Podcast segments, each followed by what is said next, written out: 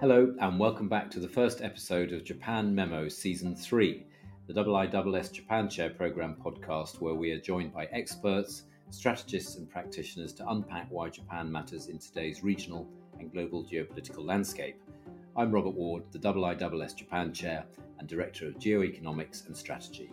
I'm Yuka Kushino, IISS Research Fellow for Security and Technology Policy. And I'm Mariko Togashi, IISS Research Fellow for Japanese Security and Defense Policy. For the first episode of this year, we are delighted to welcome Kanehara Nobukatsu sensei back to help us unpack the most significant developments in Japanese security and defense policy since the post war period, Japan's three new national security documents. Kanehara sensei is a professor at the Faculty of Law at Doshisha University and senior advisor at the Asia Group in Washington, D.C. Prior to this, Kanehara sensei served as Assistant Chief Cabinet Secretary to Prime Minister Abe Shinzo from 2012 to 2019. In 2013, Kanehara sensei also became the inaugural Deputy Secretary General of the National Security Secretariat, a role which he held until his retirement from government service in 2019.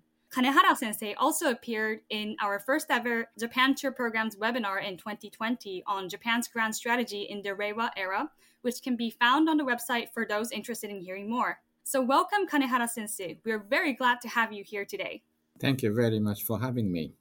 One of the biggest events in terms of Japanese security policy in the second part of last year was, of course, the release in December of the three major strategic documents the National Security Strategy, which was the first revision since the first ever NSS came out in 2013, the National Defence Strategy, and the Defence Build Up Programme. These three documents represent a real shift in Japan's post war security and defence policy. And on releasing the documents, Prime Minister Kishida Fumio emphasised that the world is at a historical crossroads and that these documents are intended to address this reality.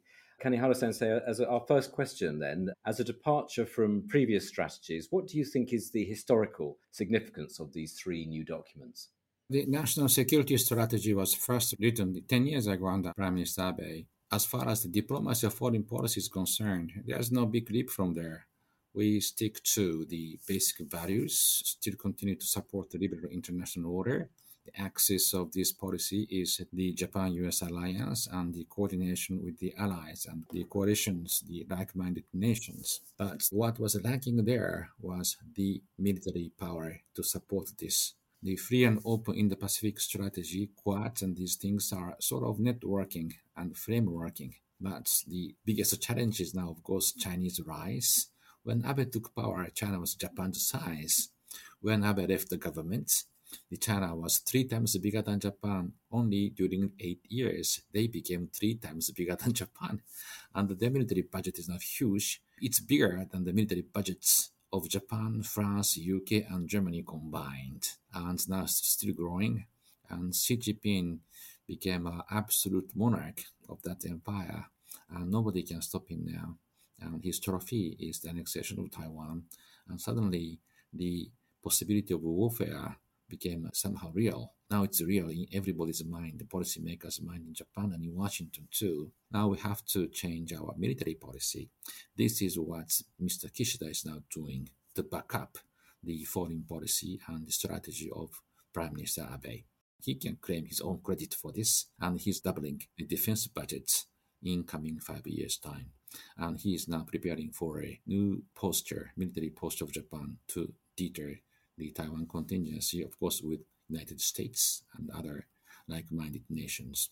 You mentioned the doubling of the defense budget, which obviously got a lot of attention in the press. When you looked at the documents for the first time, particularly on the military policy side, as you say, what were the highlights for you in terms of what these documents offered on the military side? The Japanese press is now talking a lot about their offensive capabilities, that is, the intermediate range missiles. We had none, absolutely none. Our defense posture was so defense oriented. The longest missile we had before was 200 kilometers. Abe-san said, no, we have to have a bit more. So 10,000 kilometer missiles Abe-san started to buy, but it's the very limited number. But to deter any aggressors, the five or 10 missiles are not, not at all enough. We have to have a massive arsenal of intermediate range missiles outside Japan, Taiwan, Korea, our friends, and not very friendly nations like North Korea, And China have a huge amount of intermediate range missiles that can reach Japan, Korea, Guam, and Taiwan. So we have to counter these offensive weapons by having our own offensive weapons. And this is a big leap in our military posture. During the Cold War time, even during the Cold War time, we had none. We are now showing that our offensive capabilities, that simply we can say, if you hit me, we're going to hit you back. this is now the big leap in our posture. One of the things that struck me reading the documents was the focus on trying to get the public and the private sectors to work together in terms of technology and getting the advantages of what, what both sectors offer. As you and I and, and Yuka have discussed in the past, that you know, Japan has a, a difficulty with civil military divide. Do you think that this document is a step forward in, in trying to address that divide? And where do you think we are in terms of what the government needs to do to further narrow that gap? It's a heavy weightlifting, I have to say. Japan is like a Germany, we're a defeated nation. And from the other sectors, the military, all the military elements were eliminated, in particular in academia. And they are strongly pacifists and very much leftists during the Cold War. They refused to cooperate with the Defense Ministry and Pentagon. As far as national security is concerned, they say we don't cooperate with the government. That's a very strong position. And the government is not trying to, to, to persuade them, no, you have to work for the governments. They take 4 trillion yen. It's almost 80% of the previous national defense budget. And they say we don't contribute to national defense. We say, excuse me, sir, somebody how do that. In any nations, the national security is strongly combined with the top-notch science and technology. And we are trying to persuade them.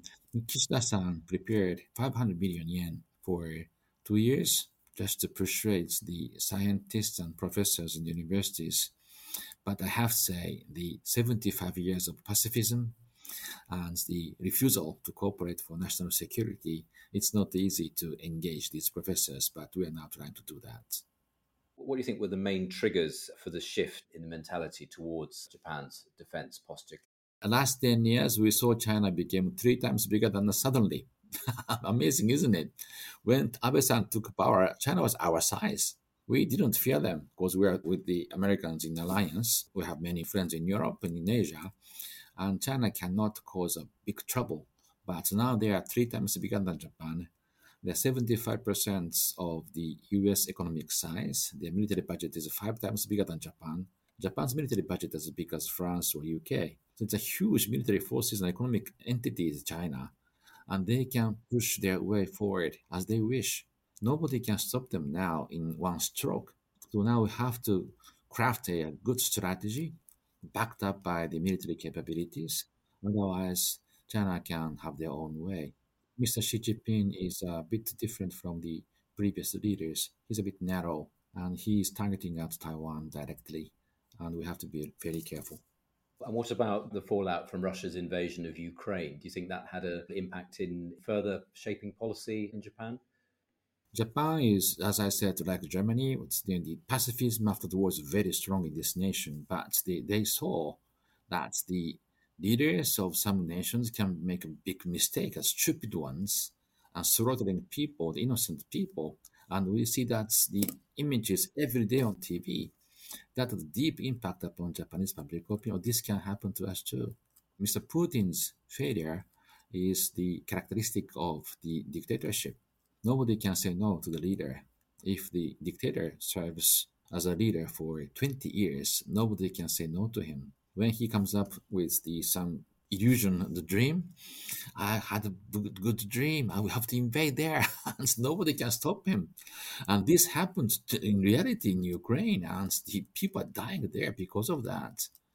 And if Xi Jinping can serve 10 more years, he is late 70s, and he might make a, the same mistake like Putin. So we have to be prepared. There's no break to be put upon the absolute leader in the dictatorship. Thank you, Kanehara sensei. And I think you've already touched on Japan possessing and developing interrange missiles, possessing more offensive side of capabilities might be a highlight from these documents. One of the largest changes in the national security strategy is Japan's policy to acquire counterstrike capabilities. The debate of this topic has been there for many decades, um, since mid 1950s, actually. Could you give us your sense on why the government decided to change the policy now? And the second question would be what does this mean for Japan and the region's deterrence capabilities? I was the proponent of having the counteroffensive capabilities. We worked on that for 10 years, and Abe-san gave us the green light. So we started to acquire JASSM missile. That's American-made missile, the 10,000 kilometers air-to-soil missile. But it was a very small quantity. It is not at all enough to deter any aggressors. Now the government has decided to have a huge arsenal of the intermediate range missile to deter any aggression in the in the region against Japan, against our, our neighbors too. The reason is very simple. Ten years ago, the China was our size, as I said. Now China is huge, and they have almost 2,000 missiles that can reach Japan. This is new reality. And Americans and Russians were bound by INF Treaty. Trump just trashed it and Putin just followed it. They must be happy to see China expanding their arsenal of intermediate range missiles. So these three will expand their missiles Uh, North Korea has developed nuclear bombs carried by the intermediate range missiles too. And South Koreans, Taiwanese are having their own intermediate non-nuclear missiles. So the atmosphere is now changing very rapidly outside Japan. So simply we have to follow them. Thank you. What about um, Japan's ability to actually develop and acquire these counterstrike capabilities or the missiles that you've discussed? The next fiscal year's budget request, it seems like they, they have a more aspirational goals to push forward their timeline to develop them. Do you think the current status of Japan's defense industries, do you think they will be able to meet these goals to develop these missiles? We have good technology for missiles. It was politically restricted to 200 kilometers now, it's not so difficult for us to extend the range, but we have to develop our technology for targeting, guiding precisely. This is something we have to do now. My personal goal is to have hypersonic missiles, intermediate ones, in quantity, massive quantity. We have abolished the cluster bombs. We don't have nuclear bombs. So what we have to do is to have a massive, precisely guided hypersonic missiles. But it takes time for that. Not hypersonic ones are easier, but even for that, it takes time. So meantime, we have to introduce maybe American Tomahawks and these things to fill the gap. Thank you very much for adding that uh, very important point around hypersonics and procuring uh, US Tomahawks as well um, for the early phase. Maybe one more last question for me around defense. In that three documents, it includes uh, Japan's first ever post war national defense strategy, or the NDS, modeled on the US document of the same nature. Um, how do you assess Japan's first national defense strategy and its effectiveness as a warfighting strategy? The National Defense Program outline, the previous documents, we changed the name. The previous documents, National Defense Program outline was a stupid paper. It was written in 1965, 1976. The purpose was to put a ceiling upon the expansion of our military capabilities. It was done by Prime Minister Miki. Absolutely no sense of strategy there we put the ceiling on that in this way. That we, are, we are a pacifist nation. And the reasoning for that, putting the ceiling upon our military forces, was that we cannot create a vacuum in the region. If Japan becomes a vacuum of power, we can invite warfare in the region. So we cannot destabilize the region. So we have the bare minimum military forces. That was the strategy. And this is stupid. We have to prepare for the enemies, right? Enemies can vary from Soviet Union to Russia to North Korea to China to everybody to, anybody else. So you have to change your posture in accordance with your possible enemies. Prime Minister Miki said we have no enemies. We have to be content with the bare minimum military forces. That's our fate. That's our pacifism. Now we completely abandon this idea because we have to be prepared for the scenario-based threat. And the most fearful one is the invasion of Taiwan by China if that happens, Americans will go in. If they go in, they pat our shoulders. Please come together with us. and we'll be there. In 1960, when we revised the security treaty with Americans, we surrendered our defense obligations of Taiwan Islands over, Americans, and they took over. But they said we, the Americans must must be able to use bases in Japan. We said, that's right, you can do that. We gradually increased our responsibility to help them in the logistic operations in 1999 by Prime Minister Obuchi.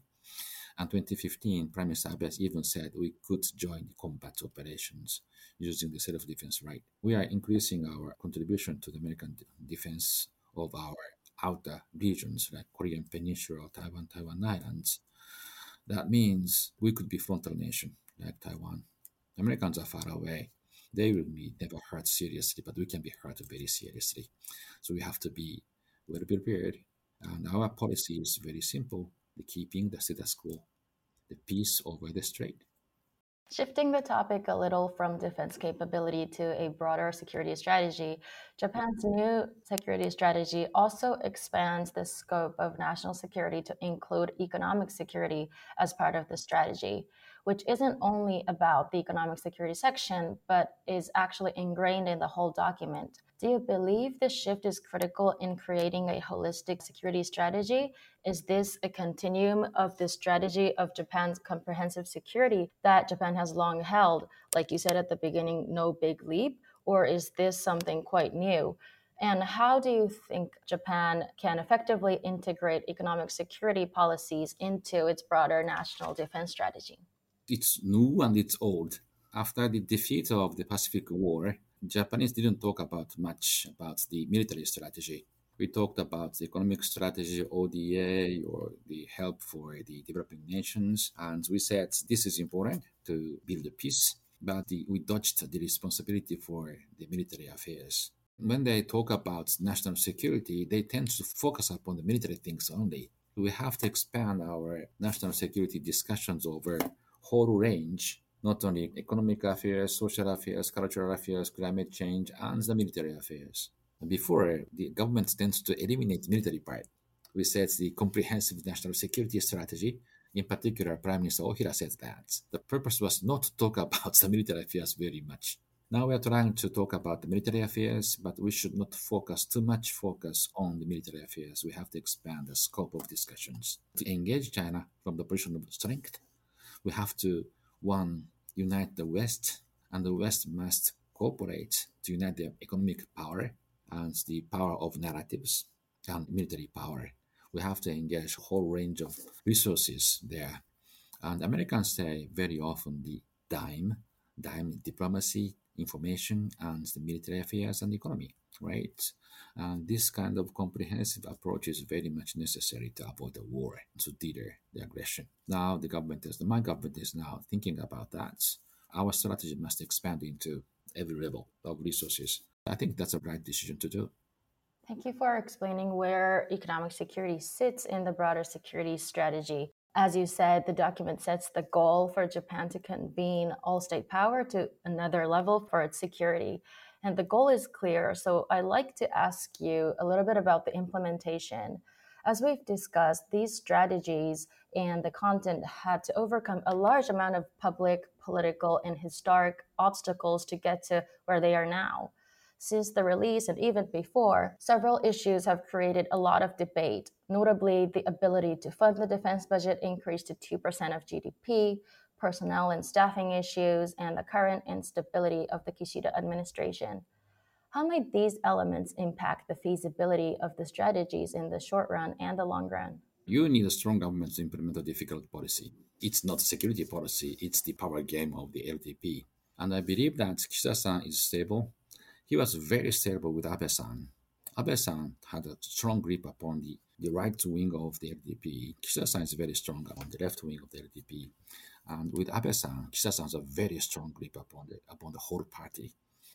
After Abe-san's death, uh, it's a bit difficult to control the, the right wing of the LDP, but the right wing has no strong opponent against Kishida-san.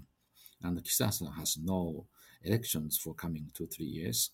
And next year is the year of the presidential election of the LDP. But it's not easy to launch the rebellion against Kishida-san. There's no reason to do that is doing the right thing.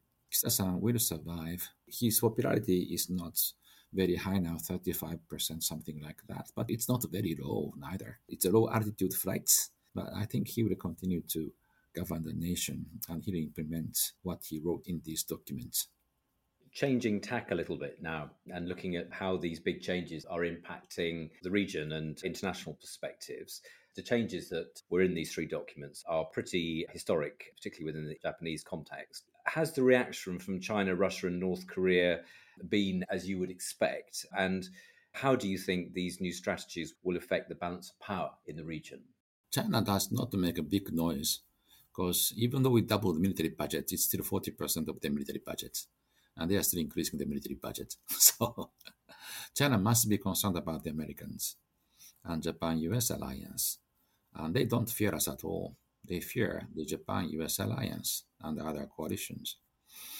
And the China now knows that they are preparing the annexation of Taiwan. If they can, they'll do it. And they are now calculating how difficult it would be if the whole West is united.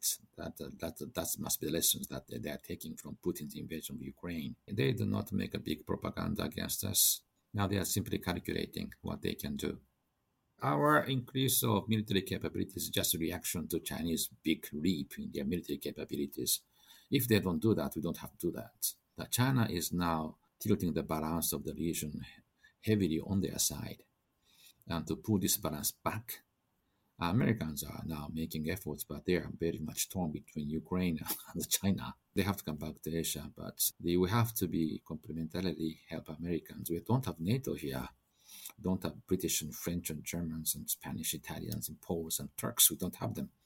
We have Koreans, and they are not yet very much regional. They're local. Taiwan is isolated, and Australia is a very good friend, very far away in the southern hemisphere. And the ASEAN nations are still very much hesitating to join this contingency. India is a strategic partner, and I don't believe that they could send their warships to help us. To keep balance, with Japan has to make efforts, but it's still complementary. Uh, maybe it's not enough.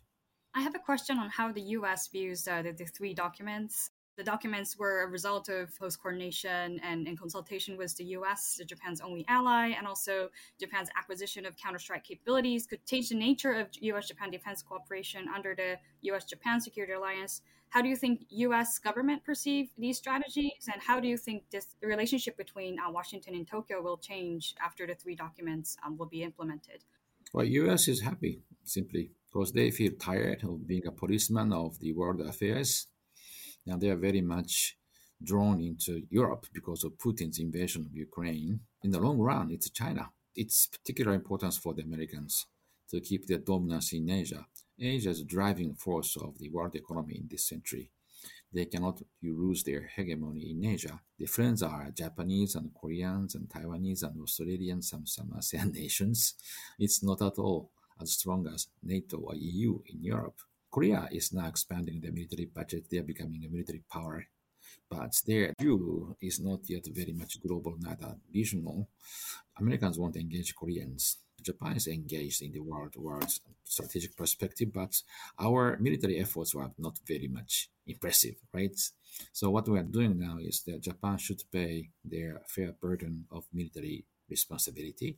Americans are happy to see that. Americans no longer see us as, as a threat. In 1970s, 80s, Americans were still doubtful of Japanese strategic direction, and our military capabilities increase was a source of concern for them. It's no longer. 10, 20 years ago, Americans are saying, oh, Japan should not have military space capabilities or long range missiles. Now they say, except nuclear weapons, you can have anything. That's today's Americans. And they need us, we need them. And I think they are very happy to see us making efforts.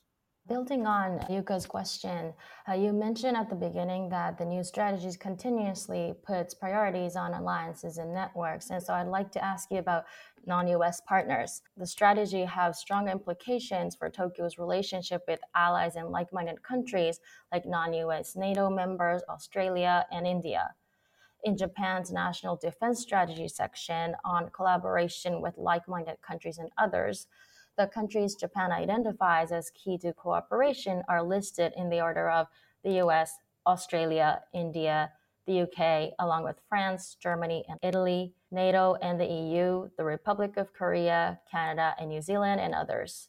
After the US, how will these documents impact security cooperation between Tokyo, Canberra, and New Delhi? The FOIP, the free and open Indo Pacific, is the idea of networking and frameworking, the basic idea is to connect the source of liberal order, the Atlantic, must be connected with the Pan-Pacific region. It was possible in late 20th century, but we have to expand that into Indian Ocean. And we have picked up good ones, big ones. And that's a basic idea.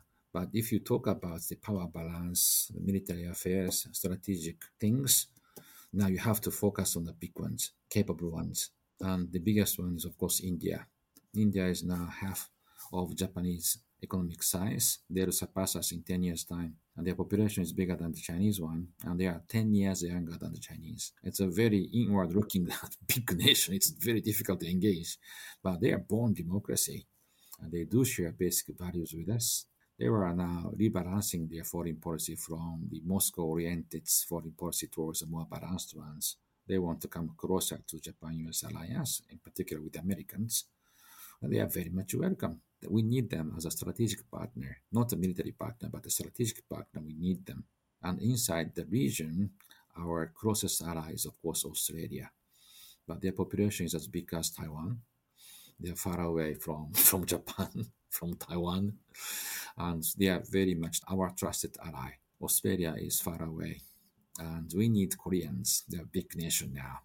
The half size of Japan's population and one quarter of Japan's economic power, but as big as Canada or Russia. They are fully qualified for G7 membership as, as size. We have to help them to have a global view. Young Koreans are talking about global Korea. It's very encouraging for us. They can share the responsibility with us. Japan was like that in 1980s, 90s. We're talking about the global responsibility a lot. The Middle East was a new front for Japan. We have a big national debate inside Japan. Shall, shall we go there to help Americans or help Westerners? And we should go there. We started to expand our military operations from the UN peacekeeping operations or sending ships to the Indian Ocean or even Iraq. Korea is now there. And if they expand their views, take strong position as a part of the Westerners, they are very much welcome. We have to develop ties with them. And ASEAN nations are a bit difficult. ASEAN is not, you know, one voice one voice organization. There are very different opinions insights. Their first job is to coordinate among themselves, not not with the, with the outsiders. But among the ASEAN nations, I have said Indonesia is the biggest nation. They don't fear China very much, and they have 300 million people, and very rich in natural resources. So we have to engage Indonesia in the first place, and then the Philippines is the American ally the vitally important location of the Philippines. And Vietnam is very close to China, and they have strong animosity against China, and they're very careful of dealing with the Chinese, and because uh, they know who China is. The Vietnam is a very strong militarily, and we have to engage them. Malaysia, after Najib, they are rebalancing their position vis-a-vis China, and we have to engage them. Thailand is a bit difficult because they're ethnically close to China, and they, they feel affinity with the Chinese civilizations. We do understand that. And they're, they are ally of the United, United States, but they're very skillful diplomats, and they deal with China quite well too. But we have to engage them. Thailand is a very important source of investment for us, and many Japanese are working there. As one of the most advanced nations in ASEAN, we need to engage Thailand. Myanmar is very difficult. We tried to engage Myanmar for a long time but now they're killing kids on the streets. Now we can't help them in that way. We have to do something with Myanmar, but I see no no solution for the moment with Myanmar. Laos, Cambodia, small nations, but Laos is too close to China, but they are half brother of Vietnam. So Vietnam is controlling Laos somehow, so they do not go very close to China. Cambodia, they are now growing very fast. Chinese money is 20 times bigger than the Western money. But when Cambodia grows more, Western money is just frozen. Maybe we can make balance with China to take back Cambodia. Brunei is a big problem because their deep sea oil resources are inside their nine dotted line. They illegally claim the Chinese maritime zones. So Brunei cannot say no to China, but maybe we have to do something to help them. Just going back to South Korea, the NSS was clear about South Korea's importance to Japan as an important geopolitical neighbor. And I thought was very forceful on the importance of bilateral cooperation and trilateral cooperation between Japan, South Korea, and the US. It was interesting that the Yoon government in South Korea in December 2022 came out with its own Indo Pacific strategy. That I think it's the strategy for a free, peaceful, and prosperous Indo Pacific region. So, quite a long title. What do you think are the prospects for South Korea Japan cooperation following the release of this Indo Pacific strategy from Seoul? We are comfortable with the conservative government in Seoul. The Lee bak President Lee bak even President Park Geun-hye, and Yoon Suk-yeol, the new presidents, we don't have big difficulties to deal with the conservative government in, in Seoul. The leftist government makes big difficulties with us all, all the time. And the problem is that their domestic politics is still very much influenced by their domestic Cold War. That's ended in Europe, in Japan too, but their democratization was 1987. All the leftist activists were all in jail. They jumped out. They created a new party. For Koreans, in particular for the leftist Koreans, the Cold War is not over simply because North Korea is still there. They are brother brother state for them for the senior activist generation, North Korea is very dear to them. And so that, that's the reason why their strategic direction flips flops 180 degree from leftist governments to conservative governments. That makes it very difficult for us to have a stable strategic cooperation with them. With the Suk-yeol, it's okay. We can we can help them. My hope is new Koreans, young Koreans are very different from this ideological generation. They are very much realistic, optimistic, and they want to share the global responsibility as a, as a global power. And they are global power, in fact. So we have to help them. But for some time, I think they are flip flopping between the leftist government and the conservative government will continue. That's the, the result of democratization for them. We have to accept it. Thank you very much for that helpful overview of how some ASEAN countries might view Japan's policies and, and where they are positioned in terms of the relation with China. But even um, for some countries that have very close economic ties with China in, in ASEAN countries, I think um, the, the annual kind of regional elite survey always shows that their security concerns are also very real. Um, do you think the Japan's national security strategy and national defense strategy, the Japan's policy that was written in these documents, meet the expectation of Japan's security role um, that the regional countries expects Japan to play? Especially given the fact that Japan has been very vocal about promoting uh, free and open Indo-Pacific.